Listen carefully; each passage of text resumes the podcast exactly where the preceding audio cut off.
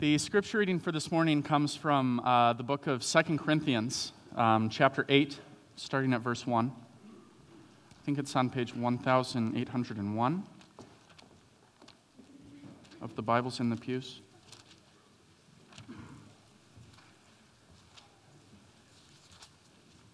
It is, page 1801, 1801.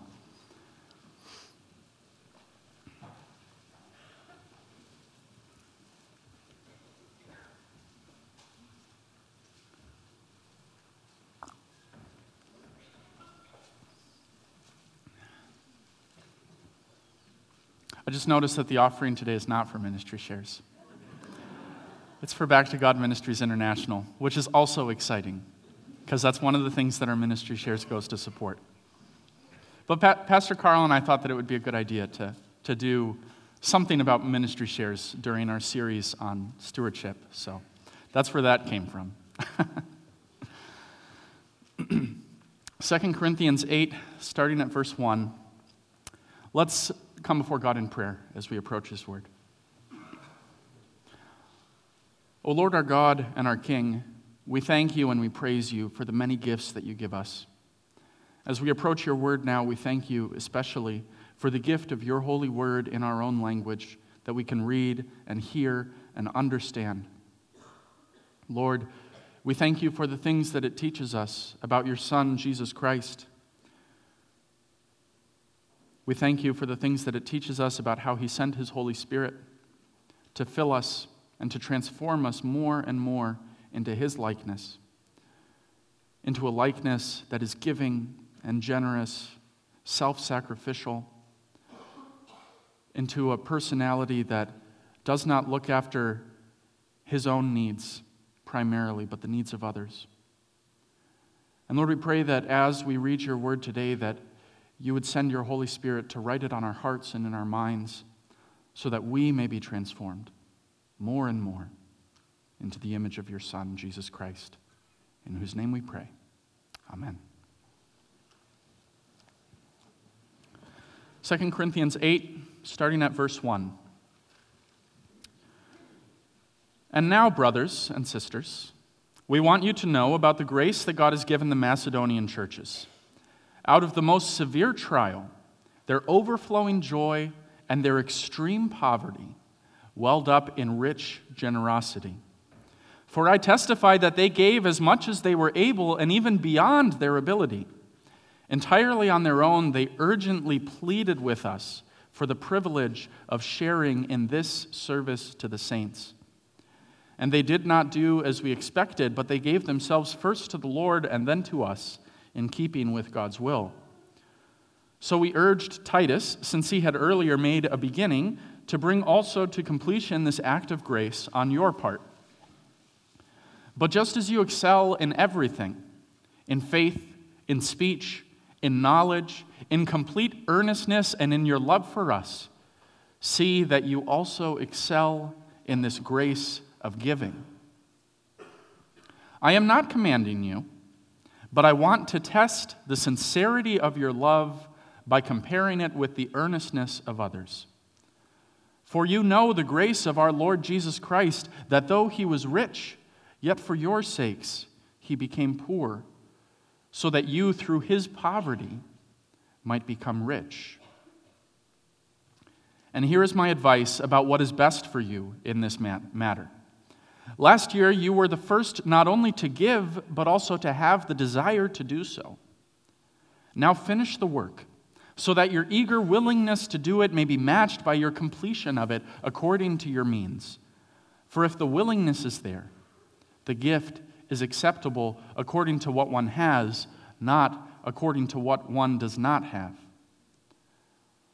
Our desire is not that others might be relieved while you are hard pressed but that there might be equality. At the present time, your plenty will supply what they need, so that in turn their plenty will supply what you need. Then there will be equality. As it is written, He who gathered much did not have too much, and he who gathered little did not have too little. This is the word of the Lord. Sisters and brothers in our Lord Jesus Christ, today we continue with our fifth sermon in our series on stewardship. We started off the series by talking about how our world belongs to God and how greed challenges that fact in our hearts. We have talked about the needs of people around the world through hunger and poverty and persecution, and how God has a special place for such people in his heart. Throughout this series, we have been unpacking the very basic claim of God's ownership over our possessions, that everything that we have belongs to God. And today we're going to look at how we do that in worship through the offering. Now, before we dive into, into the text, I want to take a moment. Maybe you're visiting with us today and you're thinking to yourself, oh, great, another church talking about money. Maybe it's your first time in church in a while and you're just sick of churches always asking for money. And maybe you've been coming to our church for a little while, for the past couple weeks, and you, you're thinking to yourself, man, all this church talks about is money. And we have been doing a series on stewardship for five weeks, and so that could be an easy thing to think. But I want to tell you right now please do not feel obligated to give today. Your presence here with us, the fact that you're here worshiping with us, is the greatest gift that you could give us. And we are so glad that you're here. We hope that you feel comfortable.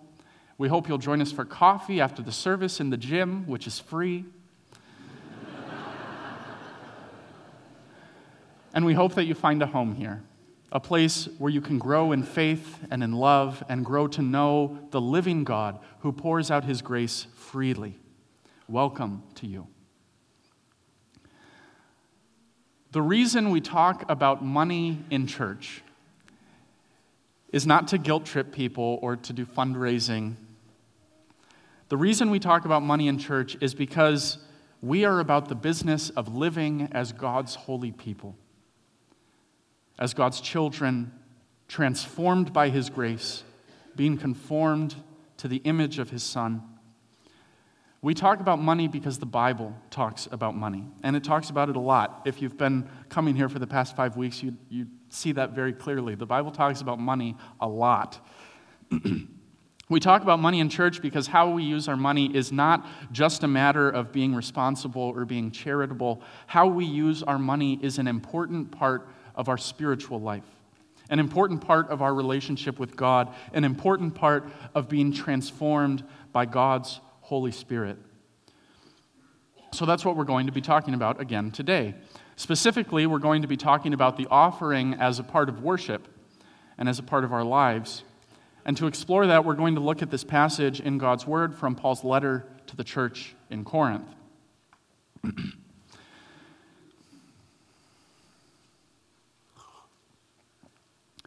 In this passage from the second letter of Paul to the Corinthians, Paul encourages the Corinthians to continue to give so that he can bring the money that they've collected to Jerusalem to help the church there, which was living under intense persecution.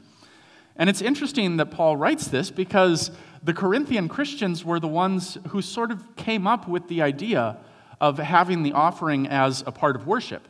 You see, when Paul went out on his missionary journeys, he went to preach the gospel. He didn't go intending to do any sort of fundraising or any sort of collecting of money. Paul went to preach the gospel. But when he gets to Corinth, Paul stays with that church for a while, for, for a year and a half about. And so and, and that's, that's not generally true of Paul. Paul spends, in most places where he starts churches, he spends a couple days or a couple of weeks. But in Corinth, he spends over a year.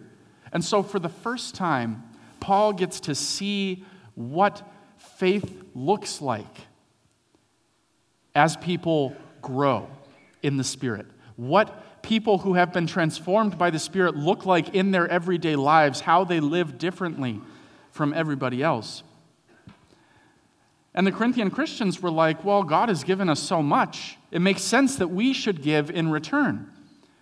And they incorporated this giving as a part of their regular worship, as we see in 1 Corinthians 16, where Paul tells them to continue to set aside a portion of their income on the first day of the week, on Sunday, on the Lord's Day. And so Paul sees this act of generosity on the part of the Corinthian churches, the Corinthian Christians, and he thinks that this is a great idea. It's a natural and obvious response to the gospel. God has given so much to his people. And it makes sense that his people would want to give in return. It's a natural response. And so Paul goes all over the Mediterranean again, telling people about how the Corinthian church has incorporated the offering as a part of their worship, and people love it. People love it. Paul says here in 2 Corinthians 8, verse 4, that the Macedonian Christians, even though they lived in extreme poverty, pleaded with us for the privilege of sharing in this service to the saints, which seems to surprise him. This seems to surprise Paul, probably because many of the Corinthian Christians were wealthy. We saw this in, uh, in the sermon a couple of months ago about the Lord's Supper, where we saw that there was some conflict in the Corinthian church based over the way that they were celebrating the Lord's Supper, because the rich Christians were celebrating the Lord's Supper in a way that excluded the poor. But it goes to show that there were many Christians in the Corinthian church that were wealthy. They were wealthy. And so when Paul travels through Macedonia, which is a much poorer community, a much poorer part of the world in his time, it makes sense that he's surprised that they want to contribute from their resources as well, because they hardly have any resources. But what Paul realizes through his travels and through reflection is that offering our gifts is a natural response to everything that we have been blessed with in the gospel. The purpose of Christ's work is not just to forgive sins. That's an important first step, and it's a crucial one, and one that we need to be reminded of Sunday after Sunday, and that's why we incorporate the confession and assurance as part of the worship service every Sunday. But the purpose of Christ's work is much bigger than just forgiving our sins. The purpose of Christ's work is to transform us into the holy and righteous people of God. This is why Jesus sends the Holy Spirit to live in us and to work inside of us. This is why Jesus lives a whole life here on earth and teaches his disciples how to follow him. This is why the whole history of the world unfolds in the way that it does. It's because God is working to transform us and mold us and remake us so that we can be His image bearers once again, so that we can be light and salt in the world, the people who are called by His name and blessed by His Spirit. Paul realizes that the question of giving is much bigger and much more profound, a much deeper issue than just fundraising. Paul realizes that giving is an important way in which Christians worship God. Giving is an important way in which Christians live out God's grace. Giving is an important way in which Christians respond to the good news of the gospel of Jesus Christ. And so Paul makes this connection explicit in verse 9 of the passage that we read today. For you know the grace of our Lord Jesus Christ, that though he was rich, yet for our sakes, for your sakes, he became poor, so that you, through his poverty, might become rich. How beautiful this is, how simple, how wonderful the Son of God, the King of the universe, the God who created the heavens and the earth, became poor so that we might become rich. The Son of God became the Son of Man so that the children of men might become the children of God. Jesus forgives our sins, He makes us pure he breathes His Holy Spirit into our hearts and guides us in the way of salvation so that we are made to be children of the promise, children of the covenant. Young and old, rich and poor, male and female, Jew and Gentile, we are all made to be heirs in the inheritance of salvation. We are adopted into God's family as brothers and sisters of the Son of God Himself and given a place in His kingdom where we reign with Christ.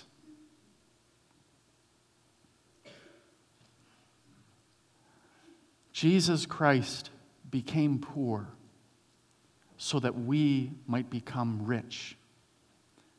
And our natural response when we're shown such generosity is to be generous in return.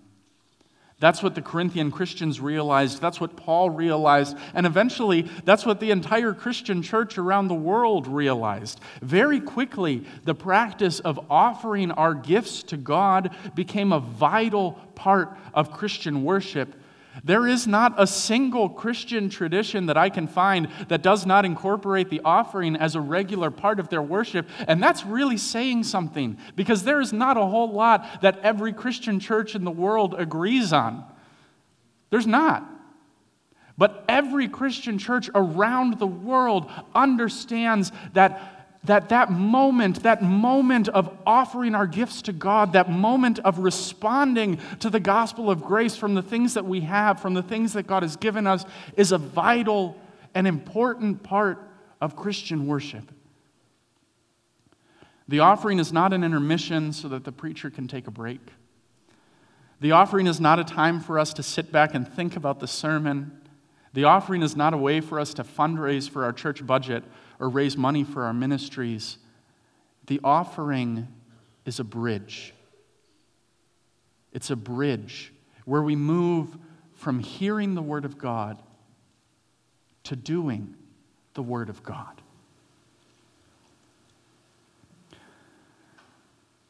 Here at Community CRC, that's why we have the offering where we do. We start the service off by praising God for who He is because He calls us to worship Him. We confess our sins and receive God's forgiveness. Then we hear God's word and we hear the good news of the gospel, the good news of what God has done for us, what God is currently doing in our lives, and what God will do in the future. And in response to that message, we express our gratitude. We start off with prayer because prayer is the primary means of gratitude the primary way that we show gratitude to God. And then we offer up our gifts. We give in response to God's gift. We give in response to God's grace. We give in response to everything that God has done for us for creating the world and forgiving our sins and sending His Spirit and guiding us in the way of salvation and making us His people and blessing us with a community where we can learn and grow in faith and love, forgiving us everything that we have in life. That's why we give as a part of worship. It's a natural and obvious response to everything that God has done for us. This raises a couple of obvious questions, kind of technical questions, questions about how and how much. And these questions can be difficult to answer, but they are important questions, and I know that a lot of people have them, so I'm going to do my best here. First, the question of how much. How much should we give?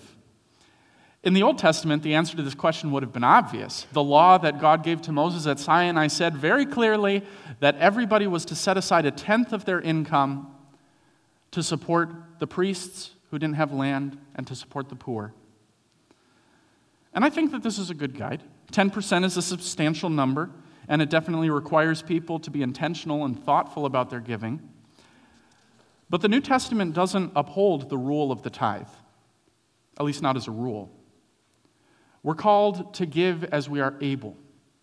Paul says in verse 12 if the willingness is there, the gift is acceptable according to what one has not according to what he does not have. And this is a good principle for us to follow. As Christians, we are free from the law. We are not bound to a tithe. We can feel free to give even more. Someone once asked C.S. Lewis, the guy who wrote the Chronicles of Narnia, um, what was a good amount to give? And C.S. Lewis answered, he said, I don't think there is a good rule for how much we ought to give just that it should be a little bit more than we can spare. And that's what Paul's saying here, too. In verse 12, Paul says, If the willingness is there, the gift is acceptable according to what one has, not according to what one does not have. And he's saying that to the members of the Corinthian church who are poor, who are themselves struggling financially. Paul is saying this so that the poor Christians don't feel bad about giving, say, 50 bucks, while their rich neighbor puts a thousand bucks into the offering plate.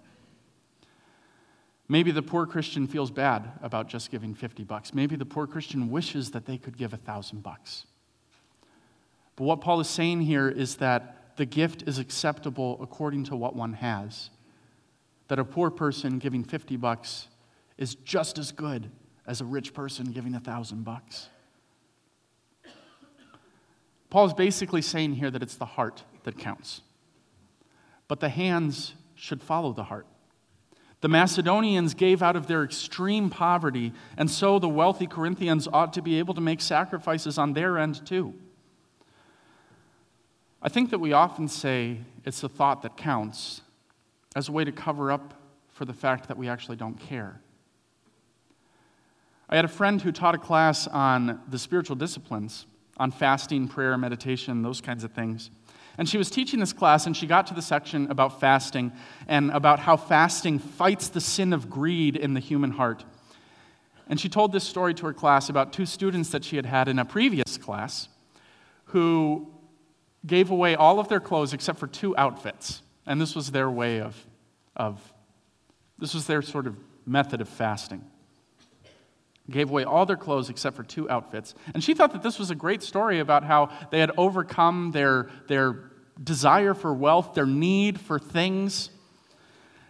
And a person in her class piped up and said, well, that's all fine and good, but we don't actually need to give up our stuff as long as we're willing to give up all of our stuff, right? And that's true. But this is precisely the danger of wealth. When we become wealthy, it's very easy for us to think that we need all of our wealth. We find more and more things to spend money on we buy a bigger house. But what good is a bigger house without new furniture? And a big TV, high speed internet, a good cable package, another car to go in the other half of that garage. It looks pretty empty. And of course, we have to have insurance on everything because we can't live without it. And then we hear about things like the Ebola virus and Christian children being beheaded by ISIS and the thousands of refugees displaced by Mexican drug cartels civil war in the Congo, the Israeli Palestinian conflict. And we feel bad about those things. And we feel like that's mighty Christian of us, feeling bad about those things. And then we go back to our Xboxes and our cable television and our third meal of the day and our $500 phones. And we never once think to ourselves, I could give this up. I could give this up to God to care for the poor, the hungry, and the persecuted. It's a dangerous game we play. John Calvin has this beautiful analogy in his sermons on Job, where he says that our material possessions are like a boat. A poor person with few possessions is like a person in a canoe going down the stream. If they fall into sin, if they fall out of the boat and into the water, it's just a short swim before they reach the shore and God pulls them out. But a rich person with many possessions is like a person on a cruise ship in the middle of the ocean. John Calvin doesn't say cruise ship, I'm paraphrasing. They're in this huge boat filled with distractions, and they tell themselves that it's not dangerous. But if they fall into sin, they drown. The Bible doesn't say that wealth is evil, just that it's dangerous. Having wealth becomes a sin when we are unable or unwilling to give it up. And the best way to test that, really the only way to test that, is to give it up. Scripture is full of stories about wealthy people. Zacchaeus, the tax collector in the Gospel of Luke, gives away half of his wealth. Job, who was a very wealthy man, loses everything that he has, and still he is faithful to God. Even Abraham. I think that a lot of times we sort of think of Abraham as this, this like vagrant, wandering shepherd. But Abraham was like a king. I want to show you this picture. It's a painting by uh, Peter Paul Rubens, um, and it was painted in um, the 1600s sometime. I forget the exact date. But this painting is of Abraham and Melchizedek from Genesis 14. And it's a, it's a small scene from a story um, about Abraham defeating four kings because they captured his nephew Lot, which just goes to show you how rich Abraham really was. He had a personal army that was strong enough to go up against four kings and win. That's pretty incredible. But the, the way that this story goes in Genesis 14 is that after Abraham defeats these four kings and rescues his, uh, his nephew, he doesn't even keep any of the, these kings' wealth for himself. He gives a tenth of it to Melchizedek, who's the guy in the big, like, the big robe. Um, because Melchizedek is a priest of the high God, he gives a tenth of it to him. And then he gives the rest of the, the wealth that he's gained from, from this war to the kingdoms that had been conquered by these four kingdoms so that they could rebuild. And the reason I'm showing you this picture is not just to tell you the story of Abraham. The reason I want to show you this picture is because I want to tell you about a story of a guy named Fred. Fred is a wealthy man. And he was burdened by that. He was very burdened by that. He wasn't sure how to be a good Christian and be wealthy. He tried giving his wealth away, but he always made more because wealth sort of breeds wealth. But he was, but, but he, yeah, he always made more and he kept on feeling guilty about it. But he was in a museum one day and he saw this painting, this painting of Abraham. And for the first time in his life, he realized that Abraham was a wealthy man. And suddenly it clicked in his mind that you can be wealthy and still serve God, that God can use your wealth for great things if you let Him. People can do great things with wealth for the sake of the gospel. And Fred is still rich, and he enjoys his wealth, and he lives a comfortable but simple lifestyle. But he uses his wealth to provide low income rental housing for people who need it, to support Christian, um, Christian mental health care, to support Christian education, and a whole host of other things. God used Fred and his wealth to do great things once Fred stopped feeling guilty and gave his wealth up to God, once he started being generous. That was a very long answer, so I'll make this next one shorter. Maybe you're sitting there and you're thinking, man, I feel guilty about living comfortably while others suffer in poverty and persecution, and I'm not very generous. So, how can I become more generous? How can I become more generous? And I think that the answer is to practice. And that's what Paul says here to the Corinthians. Paul tells the Corinthians to continue to give, to continue to give. Give and give and give and give. Some people have this radical conversion experience, like Fred did, where all of a sudden they become generous, giving people. But for most people, the Holy Spirit takes its time and it works through practice and through routine. It takes practice. And so do what Paul tells the Corinthians, not in this passage, in 1 Corinthians 16. Put aside a bit of your wealth every week. Make a rhythm of it in your life. Give every week. This is a great way to teach kids to be generous too. I have a friend named Derek, and he gave me permission to use this story. He's a pastor now in, uh, in Chicago. But when Derek was very young, his parents started giving him an allowance of 50 cents a week. 50 cents a week. And they gave him this allowance in nickels. and they gave him a little piggy bank that was shaped like a church. and so every week, when Derek got his allowance, he would put a nickel into his church piggy bank every single week, week after week. Every time he got 50 cents, he put a nickel in his piggy bank. And then when it was full, he'd bring it to church, bring the piggy bank into church with him, this little church shaped piggy bank. And when the offering plate came around, he'd pull the plug and he'd dump all the nickels into the offering plate. I'm sure the deacons loved that. But Derek is a very generous person now. He's a very loving person. He's a person who models a Christ like attitude and a Christ like life. And I think that this is a great idea to do with your kids. Maybe give them more than 50 cents. This was when, when I was a child, so inflation has, has changed things a little bit. But train your kids to be regular, generous givers.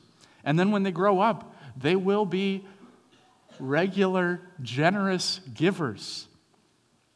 This is the way that the Holy Spirit works in most of us, slowly growing us, molding us, shaping us, transforming us to be generous the way that Christ is generous. Paul uses this teaching on generosity to make an important point about Christian equality. In Christ, we are all equal. We are all sons and daughters of the promise, heirs to the kingdom of God. At the present time, your plenty will supply their need, so that in turn, their plenty will supply what you need. Then there will be equality. The wealth of the Corinthians will provide for the poverty of the Jerusalem church. And one day, the wealth of the New Jerusalem will provide for the Corinthian Christians. When Christ returns, it won't matter how much money we've saved up. It won't matter how many cars we have or what cable package we've got or how fast our internet is. What will matter is the grace that God has shown us in Christ and how we have allowed the Spirit to mold us and shape us to be more like Him. We give because God has given to us. We give because God has been gracious to us. We love because God first loved us. May His name be praised. In the name of the Father, the Son, and the Holy Spirit. And all God's people said,